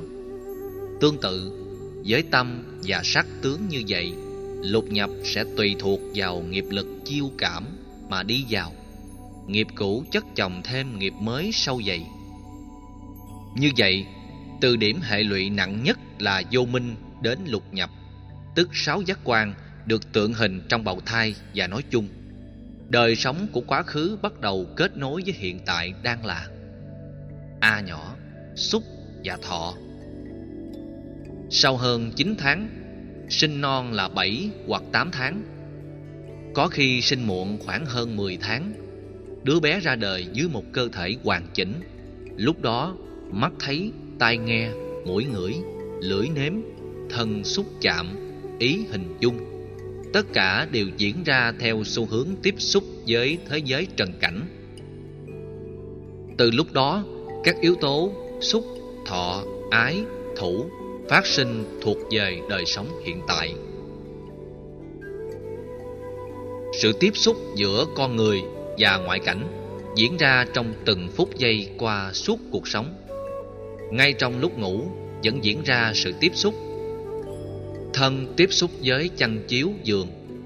Cảm giác êm dễ ngủ, cảm giác cứng đau hay bất cứ cảm giác gì vẫn tiếp tục diễn ra, dầu chúng ta cảm nhận chúng ở mức độ đơn giản. Như mũi vẫn tiếp tục thở vào, thở ra nhẹ nhàng, vẫn ngửi mùi đánh hơi. Đưa đến gần mũi một đứa bé đang ngủ một loại mùi nào đó, đứa bé sẽ phồng mũi lên liền. Hay là để âm nhạc du dương trầm bổng mà người này thích trong lúc đang ngủ, thì người đó ngủ say hơn. Bởi vì các hệ thần kinh vẫn luôn luôn hoạt động để tiếp nhận và duy trì sự sống. Cho nên, xúc hầu như chưa từng dừng lắng trong đời sống con người và các loài động vật, và sự tiếp xúc nào cũng dẫn đến cảm xúc, cảm giác, tức là thọ. B nhỏ, thọ và ái. Hai yếu tố thọ và ái này kết nối với nhau như bóng và hình, như âm thanh và tiếng, và phản ứng thông thường nhất là sự đam mê thích thú, tức là ái. Vì thế, trong tiến trình tu tập, Đức Phật nhấn mạnh đến ái nhiều, bởi vì nó vướng dính. C nhỏ, ái và thủ. Ái nào cũng dẫn đến chấp thủ, tư hữu hóa, bám giữ những điều mình yêu thích lâu dài và độc quyền, gọi là thủ. Cũng gọi là ái trước, bởi vì sự tiếp xúc nào cũng dẫn đến cảm giác. Cảm giác thích thì đưa đến khuynh hướng ái, tham ái, và không thích thì loại trừ, sân ghét. Vì bản năng tồn sinh của mọi sinh vật là tránh mọi loài cảm thọ gây khó chịu và tìm đến mọi cảm thọ gây khoái lạc giác quan. Nếu không có bản năng tự nhiên này, mọi sinh vật sẽ không thể tồn tại, vì sẽ chết vì lửa, nước, hoàn cảnh độc hại hay độc chất, vân vân. Đề nhỏ, thủ và hữu. Chính nhờ khuynh hướng tìm khoái cảm giác quan mà sự sống được tồn tại, đó là hữu. Như thế, tiến trình sống với 6 giác quan tiếp xúc với 6 trần cảnh: nghề nghiệp, công việc, giao lưu, tương tác, hành động, lời nói, việc làm. Nếu lúc nào dẫn đến sự chấp thủ hay hiện hữu với thủ, thì khi chết ta sẽ tiếp tục hiện hữu, và ngay trong cuộc sống hiện tiền. Ba nhỏ, hai yếu tố tương lai. Đã hiện hữu thì ta sẽ có những nỗi khổ niềm đau lẫn hạnh phúc sung sướng, và tiến trình hoại diệt hiển lộ qua diễn trình bệnh, già và chết. Sau khi chết, ta tiếp tục sống với kiếp sống mới tương thích với nghiệp, được gọi là sinh bắt đầu kiếp tương lai.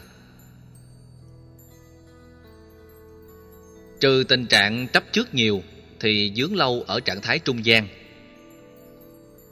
Lão tức là già, tử tức là chết. Lão và tử là nói ngắn gọn, có sinh ra là có già, có chết. Sinh lão tử là 3 giai đoạn chính trong kiếp tương lai. Nhưng trên thực tế, diễn trình này cũng lặp lại tương tự tiến trình của quá khứ là hành, thức, danh, sắc, lục nhập và xúc thọ ái thủ hữu. Nghĩa là tiến trình của tương lai lại cũng bao gồm 9 yếu tố còn lại qua 2 giai đoạn: giai đoạn hình thành và giai đoạn sự sống. Cứ như thế, chuỗi thời gian quá khứ, hiện tại và tương lai vận hành giống như bánh xe lăn trong cuộc đời. Con người sống với nghiệp, chạy theo nghiệp hay bị nghiệp hành, hay hưởng phước từ nghiệp tốt, như là một tiến trình tự nhiên của nhân quả. 4 nhỏ, phủ định để buông bỏ 12 nhân duyên. Trong 12 mắt xích vừa nêu thì vô minh là thủ phạm nguy hiểm nhất, nói theo tiếng Việt rất nặng, là ngu dốt, ngu xuẩn. Chữ vô minh ở đây là không sáng suốt, tức là thiếu trí tuệ. A. Vô minh. Nội hàm của vô minh. Trí tuệ được định nghĩa trong Phật giáo là kiến thức về tứ diệu đế, về nhân quả và giải quyết vấn đề trên nền tảng của nhân quả. Kiến thức về sự ứng dụng đạo đức để mang lại niềm vui hạnh phúc cho mình và cho người. Kiến thức về thế giới không có nguyên nhân đầu tiên. Kiến thức về sự tương tác tương thuộc đa chiều. Kiến thức về vô ngã và vô thường như là hai mặt của các thực tại. Tất cả được gọi là kiến thức trí tuệ ở mức độ đơn giản. Nguyễn Bỉnh Khiêm nói như thế này: biết ai dồ dại, biết ai khôn. Sống 100 tuổi mà dại có 1 giờ là thua rồi, nguy hiểm rồi. Khôn 100 năm chưa chắc đã an toàn. Cho nên đừng cười người khác vì nhân gian. Cho nên đừng cười người khác vì nhân gian nhắn nhủ chúng ta một điều rằng: cười người hôm trước, hôm sau người cười. Bởi vì hôm trước mình có thể khôn do người ta dại, nhưng bây giờ mình dại thì người ta khôn. Do đó phải luôn luôn chánh niệm tỉnh thức để hạn chế tối đa những sự việc dại, những tình huống dại trong những không gian thời gian nhất định. Kinh Pháp Cú dạy rằng: người ngu biết mình ngu, nhờ vậy thành có trí. Người ngu nghĩ mình trí, thực xứng gọi chí ngu. Đây là nghệ thuật chơi chữ rất hay. Chữ chí ngu ở đây có nghĩa là ngu cùng cực, nhưng đọc gần giống với trí. Biết mình ngu là giảm được cái ngu rồi, Ai biết mình đang bị tâm thần thì đang có cơ hội hồi phục, trị liệu để thoát khỏi. Phần lớn người tâm thần không tự thừa nhận mình bị tâm thần, nên khi người thân yêu cầu uống thuốc thì từ chối và mặc cảm khi thừa nhận việc đó, khi sống với nó. Càng mặc cảm chừng nào thì bệnh tâm thần càng gia tăng. Cho nên cái biết về tiêu cực, về gốc rễ của khổ đau, bế tắc làm chúng ta tháo mở được nhiều phần trăm rồi. Phật giáo nhấn mạnh đến sự hiểu biết gốc rễ vấn đề để chúng ta làm chủ được nó. Ta thử đặt ra một câu hỏi: ngu cái gì? Ngu với ai? Ngu lúc nào? Ở đâu? Như thế nào?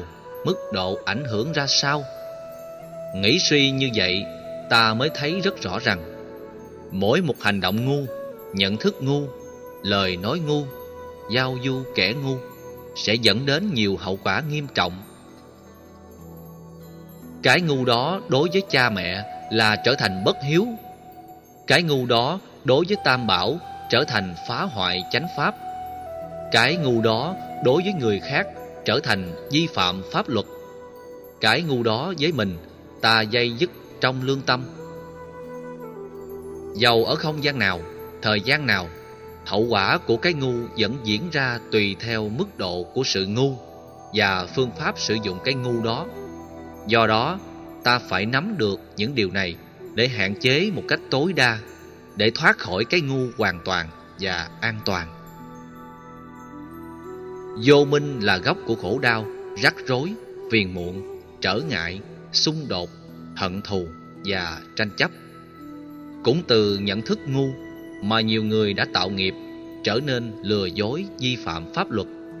Vì họ không biết những điều đó sẽ dẫn đến hậu quả nghiêm trọng, nên cái ngu có mặt ở đâu, khổ đau rắc rối có mặt ở đó. Buông bỏ vô minh. Về phá chấp vô minh, Đức Phật dạy rằng: Vô minh, nghĩa là vô minh không có thật, để ta bớt đi mặc cảm tự ti. Có nhiều người nghĩ rằng: tôi dốt lắm, học làm chi tốn tiền, học không giàu, có nhồi nhét thế nào đi chăng nữa thì cũng không vô. Nghĩ như thế là sai lầm. Người thông minh không học cũng biết, người vừa phải học 5-10 lần rồi cũng biết, người dốt học vài chục lần rồi cũng biết thôi, chứ làm sao không biết được. Giống như ta nhuộm vải bằng loại màu nào đó, lần đầu tấm vải có thể phai màu, chọn màu tốt hơn thì nó không phai nữa, màu sẽ thấm vào vải luôn. Không nên mặc cảm về kiến thức hạn hẹp, để ta hướng tới thế giới học tập bao la và tiếp thu được nhiều điều hay. Tiêu hóa nó bằng những hành động cụ thể thì ta không còn cái ngu. Vẫy tay chào vô minh là niềm hạnh phúc lớn nhất.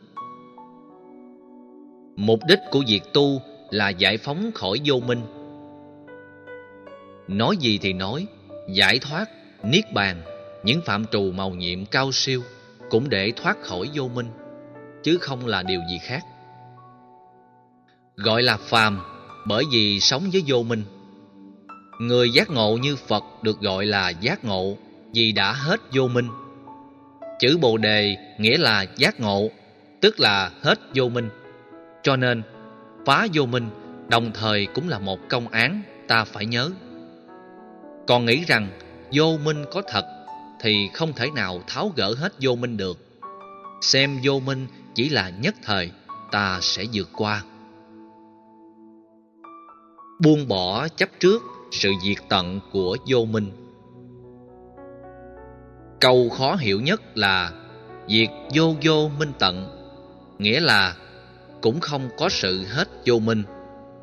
Nếu không diệt hết vô minh được thì tu để làm gì? Tuy thế, ta đừng hiểu theo nghĩa đen. Không có sự hết vô minh nghĩa là khi chuyển hóa được vô minh, giống như ta bật đèn sáng lên trong căn phòng tối thì bóng tối đó tan biến. Điều này có nghĩa là bóng tối và ánh sáng không đồng hành nhau. Đèn bật lên và bóng tối tan. Khi tắt đèn thì bóng tối tiếp tục hiện hữu. Phá được vô minh thì vô minh phải hết. Nhưng ở đây Đức Phật nhấn mạnh đến góc độ đừng chấp vào thành quả, vì sẽ dẫn đến tình trạng ỷ lại. Ví như chứng bệnh sổ mũi thông thường, bác sĩ khuyên bệnh nhân uống thuốc một tuần, uống đến ngày thứ hai là hết ra nước mũi rồi, nhưng bác sĩ khuyên uống tiếp để trị dứt điểm. Nếu lúc đó ta nghỉ hết sổ mũi và ngưng, thì bệnh sẽ tái phát. Tương tự, hết vô minh rồi, nhưng ta phải nói vô minh chưa hết, để ta không ỷ lại, lúc nào cũng phải đề cao cảnh giác, để có mặt và tồn tại song hành cùng với sáng suốt. Tâm lý con người rất dễ ỷ lại. Đừng hiểu theo nghĩa đen Đức Phật nói là vô minh không thể diệt hết được, nên không có tình trạng vô minh kết thúc. Nếu hiểu như thế là đúng, thì Đức Phật truyền đạo 49 năm làm gì cho mệt, rồi đâu cũng vào đấy thôi. Vô minh vẫn là vô minh, phiền não vẫn là phiền não. Có thể đây đó đã có người tu tập, thực hành không thành công, nhưng cũng có người thành tựu trọn vẹn dứt điểm, có kết quả, tức là phá chấp về vô minh. Đừng nên hiểu là không có vô minh. Không có vô minh thì ai cũng sáng hết sao? Khi mình đang là phàm thì phải xác nhận tôi có nhu cầu tu tập để giác ngộ, trở thành thánh. B. 11 yếu tố còn lại. 9 yếu tố theo sao vô minh. 9 mắt xích kế tiếp, mặc dù tâm kinh không nêu danh, nhưng có thể suy diễn tương tự. Không có 9 yếu tố đó cũng chẳng có sự kết thúc 9 yếu tố đó. Điều này cũng được phân tích phá chấp tương tự, và ở đây ta không cần phải chứng minh từng yếu tố ra hết. Sử dụng công thức vừa nêu thì có kết quả. Mặt khác, 9 yếu tố này cũng đã được phủ định trực tiếp hoặc và gián tiếp qua phần phủ định 5 uẩn và 18 giới ở các chương trước. Vì 9 yếu tố này được nhiếp thuộc vào trong 5 uẩn và 18 giới. 2 yếu tố sau cùng, nhưng không phải chấm hết. 2 yếu tố cuối cùng, không già chết và không có kết thúc sự già chết. Ai không già? Các tiên ông đạo cốt sống cùng lắm cũng vài trăm tuổi. Tương truyền, ông Bành Tổ sống 800 tuổi, cũng chỉ là hình tượng văn học, chứ sao có thật được. Đức Phật lịch sử sống 80 năm. Kỷ lục thế giới hiện nay ghi nhận người già nhất sống được 116 tuổi. Văn học Phật giáo miêu tả Tôn giả A Nan thọ 120 tuổi. Như vậy, tuổi thọ cao nhất trong các triều đại là khoảng 120 tuổi là cùng, rồi ai cũng phải chết thôi. Chết do già, các giác quan bắt đầu lụng bại, cơ thể tế bào không thể tiếp tục tồn tại nữa. Đó là tiến trình rất tự nhiên. Có nhiều người chưa già đã chết, chết ở tuổi trung niên, thanh niên, ấu niên. Thậm chí còn ít tuổi hơn nữa đã chết do không độ thai, sảy thai, phá thai và nhiều yếu tố khác tác động. Những nếp nhăn trên trán, vết chân chim chạy theo đuôi mắt, những sợi tóc đã điểm bạc, sức khỏe không còn như xưa, phải làm cho rất nhiều người phải sầu lo, bận tâm, bận lòng rất nhiều. Nhiều người đã phải đấu tranh với điều đó để ngăn ngừa không cho nó diễn ra. Bởi vì con người rất sợ già. Già là mối đe dọa làm cho con người khủng hoảng. Già là triệu chứng của sự vô tự lực. Già là cái chết đang chậm chậm tiến đến. Nếu ta quán không già theo hướng tìm trường sinh bất tử, phục dược luyện đan như lão giáo, thì đó là phản tự nhiên, phản khoa học. Tất cả mọi người đều đã chết, đang chết và sẽ chết. Không ai trường sinh cả. Những nỗ lực thẩm mỹ tốn rất nhiều tiền bạc, thời gian, công sức, nhưng lại làm mất đi những nét tự nhiên. Nhìn đôi khi còn tệ hơn khi chưa sửa sang, lắm lúc lại bị hậu quả do tương tác thuốc men hay phản ứng thải vật ngoại thân của cơ thể. có những đấu tranh hợp lý để kéo dài thời gian hữu ích cho cuộc sống duy nhất này, như tập thể dục, ăn uống, ngủ nghỉ, làm việc, làm chủ giác quan, thì tuổi thọ sẽ kéo dài, các giác quan sẽ giảm tiến trình lão hóa. Điều này đáng khích lệ. Nếu như không thực tập như trên thì tốc độ lão hóa sẽ nhanh hơn. Cho nên, ai rơi vào tình cảnh già hay sắp già, sắp về hưu thì quán không có sự già. Người đó sẽ sống tươi vui hơn, khỏe mạnh hơn, trẻ lâu hơn, hạnh phúc hơn. Khác với tình trạng già ham vui thì trở thành mất nết. Ta thấy rất rõ, già không phải là mối đe dọa của con người. Bài kinh này không dạy chúng ta làm những điều trái tự nhiên, phản khoa học, mà giúp cho chúng ta vượt qua khổ đau do già và những ám ảnh của tuổi già. Nên quán không có cái già, nghĩa là ta vẫn sống thoải mái, đàng hoàng, đứng đắn, có nhân phẩm tư cách đạo đức, hợp quy luật tự nhiên, thì không có gì phải lo hết. Rồi khi chết, cứ để nó xảy ra, không sao cả. Vì ta không thể thương lượng được với cái chết, cũng không hối lộ được cái chết để ta sống được. Mặc dù ta không chấp nhận định mệnh và số phận, nhưng bệnh, già và chết nằm ngoài sự mong muốn của chúng ta. Đối với những người khổ đau về cái chết thì phải quán không có khổ đau với cái chết, để cái chết diễn ra như một điều tự nhiên, hiện thực như nó là. Trận động đất diễn ra tháng 1 năm 2010 ở Haiti, một nước nghèo khó lạc hậu, chậm phát triển, đã làm chết khoảng 200.000 mạng người, một con số kinh hoàng. Dinh tổng thống đã sụp đổ, nhiều dãy nhà trở thành gạch đá vụn, mùi xác chết khắp nơi, cảnh kinh hoàng chưa từng có, nỗi đau có mặt khắp chốn. Sầu gắn thêm trên đau, đau hòa quyện với bi, dẫn đến không khí tan tóc bi lụy. Trong những hoàn cảnh thiên tai hay tai nạn do con người gây ra, tai nạn lao động, những tình huống bất đắc kỳ tử như Kinh Dược Sư nêu ra, thì cách khôn khéo nhất là theo lời Phật dạy, đặc biệt trong Kinh Bát Nhã, là quán rằng là không có cái chết, để không bị nỗi đau đang diễn ra nhấn chìm ta. Tuy nỗi đau vẫn còn đó, nhưng nhờ quán chiếu, ta vượt qua được nỗi đau để giành lại cuộc sống, làm mới lại, tái tạo lại cuộc sống, còn hơn là ngồi một chỗ khóc lóc rên rỉ thì không lợi ích gì, đôi lúc chết theo. Nhiều người vợ thương chồng quá nên chết theo chồng, nhiều người chồng thương vợ quá nên chết theo vợ, như là thiên nga, chết có đôi, có cặp. Nhiều bà mẹ thương con quá, không thừa nhận sự thật là con mình đã chết nên khùng luôn. Đó là vì không biết quán không có cái chết. Không nên quán đối với cái chết để làm việc ác như đi giết người, lại nói không có cái chết thì tội nặng hơn nữa. Do đó phải áp dụng đúng tình huống, còn áp dụng sai đều là phản tác dụng. Giống như uống thuốc, nên uống đúng thì hết bệnh, còn uống sai bệnh sẽ gia tăng. Khi cuộc sống hiện tại tràn đầy hạnh phúc, bình an, với những điều đạo đức thì không lo gì chết diễn ra. Lúc đó ta không bận tâm chết yểu hay chết thọ, mà quan niệm quan trọng nhất là sống như thế nào. Sống bình an thì chết bình an thôi, nhân quả nghiệp báo.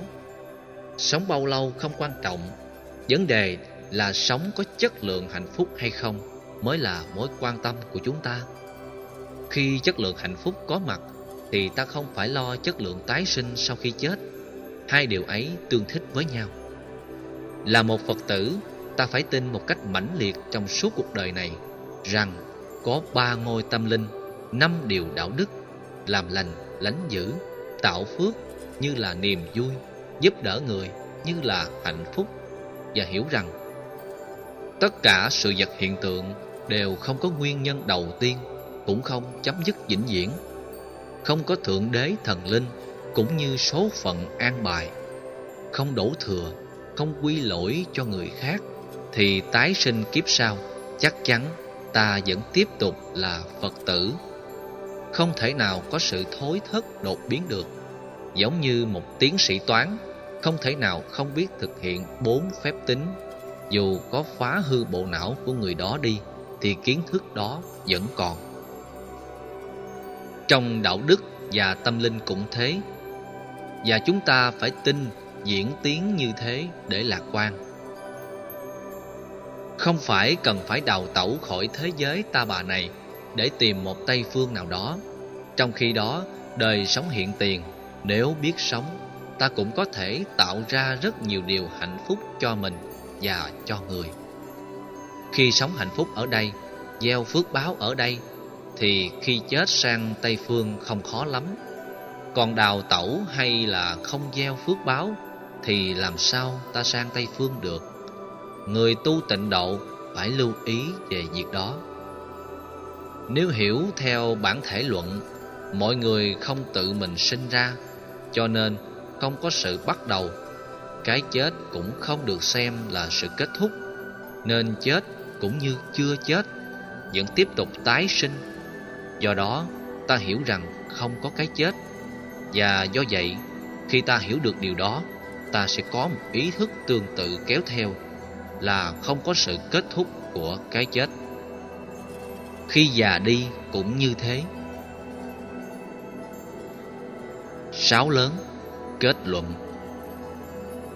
Nói tóm lại, phá chấp về tâm vật lý, 5 uẩn, phá chấp về 18 giới và phá chấp về 12 nhân duyên.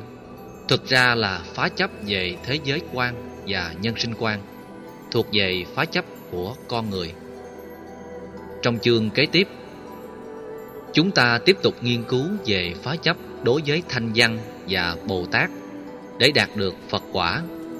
Từ chương 6 trở đi, toàn bộ sự phá chấp là để đạt được tuệ giác ở mức độ thâm thúy hơn, để đời sống có chất lượng an vui hạnh phúc lâu bền hơn. Ai làm được như thế thì chẳng lo gì sống trong ta bà này hay sống ở đâu. Thế giới của các đức Phật cũng đặt trên nền tảng huấn luyện tâm thông, chuyển hóa nhận thức, gieo trồng các phước báo thôi. Ở đây ta làm được thì không cần phải đi đâu hết.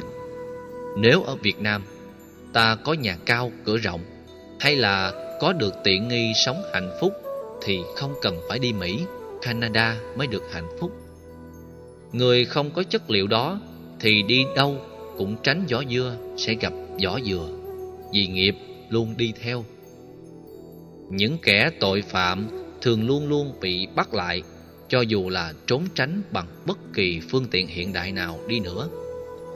Như những kẻ tội phạm Đức Quốc xã, dù thay đổi hình dạng, sống ở châu lục nào, cuối cùng cũng bị bắt sau gần nửa thế kỷ.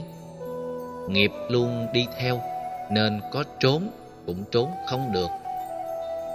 Thiện ác đáo đầu chung hữu báo, cao phi diễn tẩu giả nan đào. Tạm dịch: thiện quả lành, ác quả xấu, bay cao xa chạy khó vượt qua. Vấn đề ở chỗ ta sám hối, làm mới lại. Còn khi quả đã trổ, hãy hoan hỷ chấp nhận để khỏi phải khổ đau, khỏi bị dằn vặt lương tâm. Sự phá chấp sẽ làm cho những tình huống nghịch cảnh khổ đau, tang thương, tật ách dù có xảy ra với ta, nhưng chúng không đủ sức nhấn chìm ta trong sự tuyệt vọng. Đó là lợi ích lớn nhất của người thực tập phá chấp bằng phủ định trong Bát Nhã Tâm Kinh.